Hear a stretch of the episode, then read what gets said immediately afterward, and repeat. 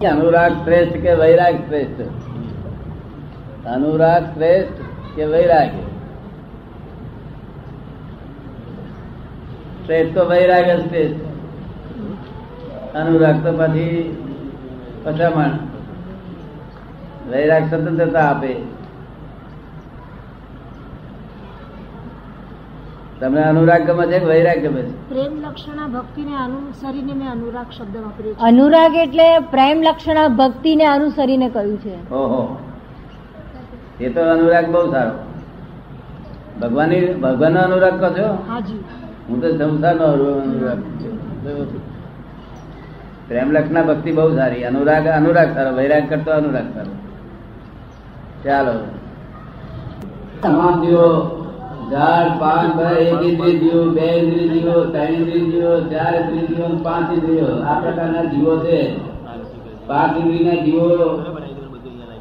પછી એમાં મનુષ્યો છે પાંચ ઇન્દ્રિયો.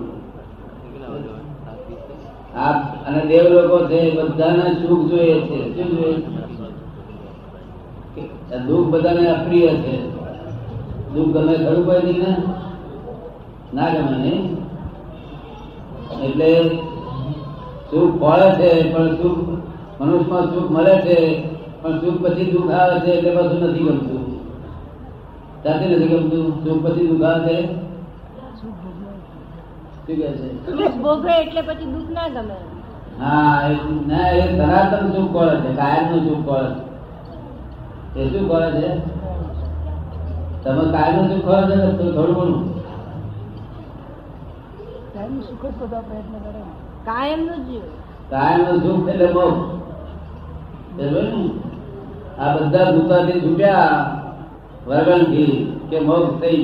થઈ ગઈ. મુક્તિ આ બધા વર્ગણથી બધા છૂટ્યા. પેલા બાહ્ય વર્ગણ, પછી અંતર વર્ગણ પછી આ દેહ, મનસ્ત્રી, કાયાના વર્ગણ, બધા છૂટે એટલે મોક્ષ થઈ જાય.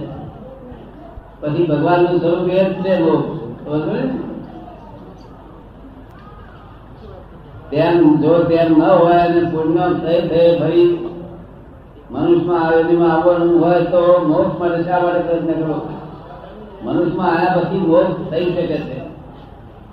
પુણ્ય હોય ત્યાં સુધી તો અહીંયા આગળ કેરી ખાતું ભોગવવા જવું પડે. પાપ હોય તો ડેબિટ ખાતું ભોગવવા જવું પડે.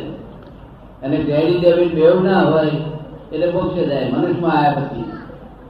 ક્રેડિટ અને ડેબિટ બેવ ખાતા બંધ કરે એટલે એ મોક્ષે જાય છે. એટલે મોક્ષનો પ્રયત્ન ક્રેડિટ ને ડેબિટ ખાતા બંધ થઈ જાય તો થાય. એ તો પ્રયત્ન ના કામ આવશે સમજાયું થોડું ઘણું કેવું છે? શું કહે છે? ક્યાં આગળ ક્યાં સુધી એ કે છે કે મોક્ષમાં ગયા પછીની શું વ્યવસ્થા છે? સનાતન સુખ. પોતાને જે સુખ જોઈએ છે ત્યાં દેહ દેહ ના હોય. પોતાના સ્વરૂપમાં રહે? ત્યાં દેહ હોય, ત્યાં ક્રોધ માન માયા લોભ હોય બધું. એ બધા ભૂતા બધા પાર વગરના વર્ગે રાગ, દ્વેષ ક્રોધ માન માયા, લોભ, અહંકાર, મન, બુદ્ધિ જીત અહંકાર તોફાન બધા ભૂતાઓ કેટલા બધા ફરી એ બધા ભૂતાથી છૂટાય, ત્યારે પછી મુક્તિ થાય. અને મુક્તિમાં જે સુખ જોઈએ છે તે સુખ એને પરાક એની તૃપ્તિ થઈ જાય, નિરંતર તૃપ્ત દશામાં રહેવાનું. બીજું શું વિચાર આવે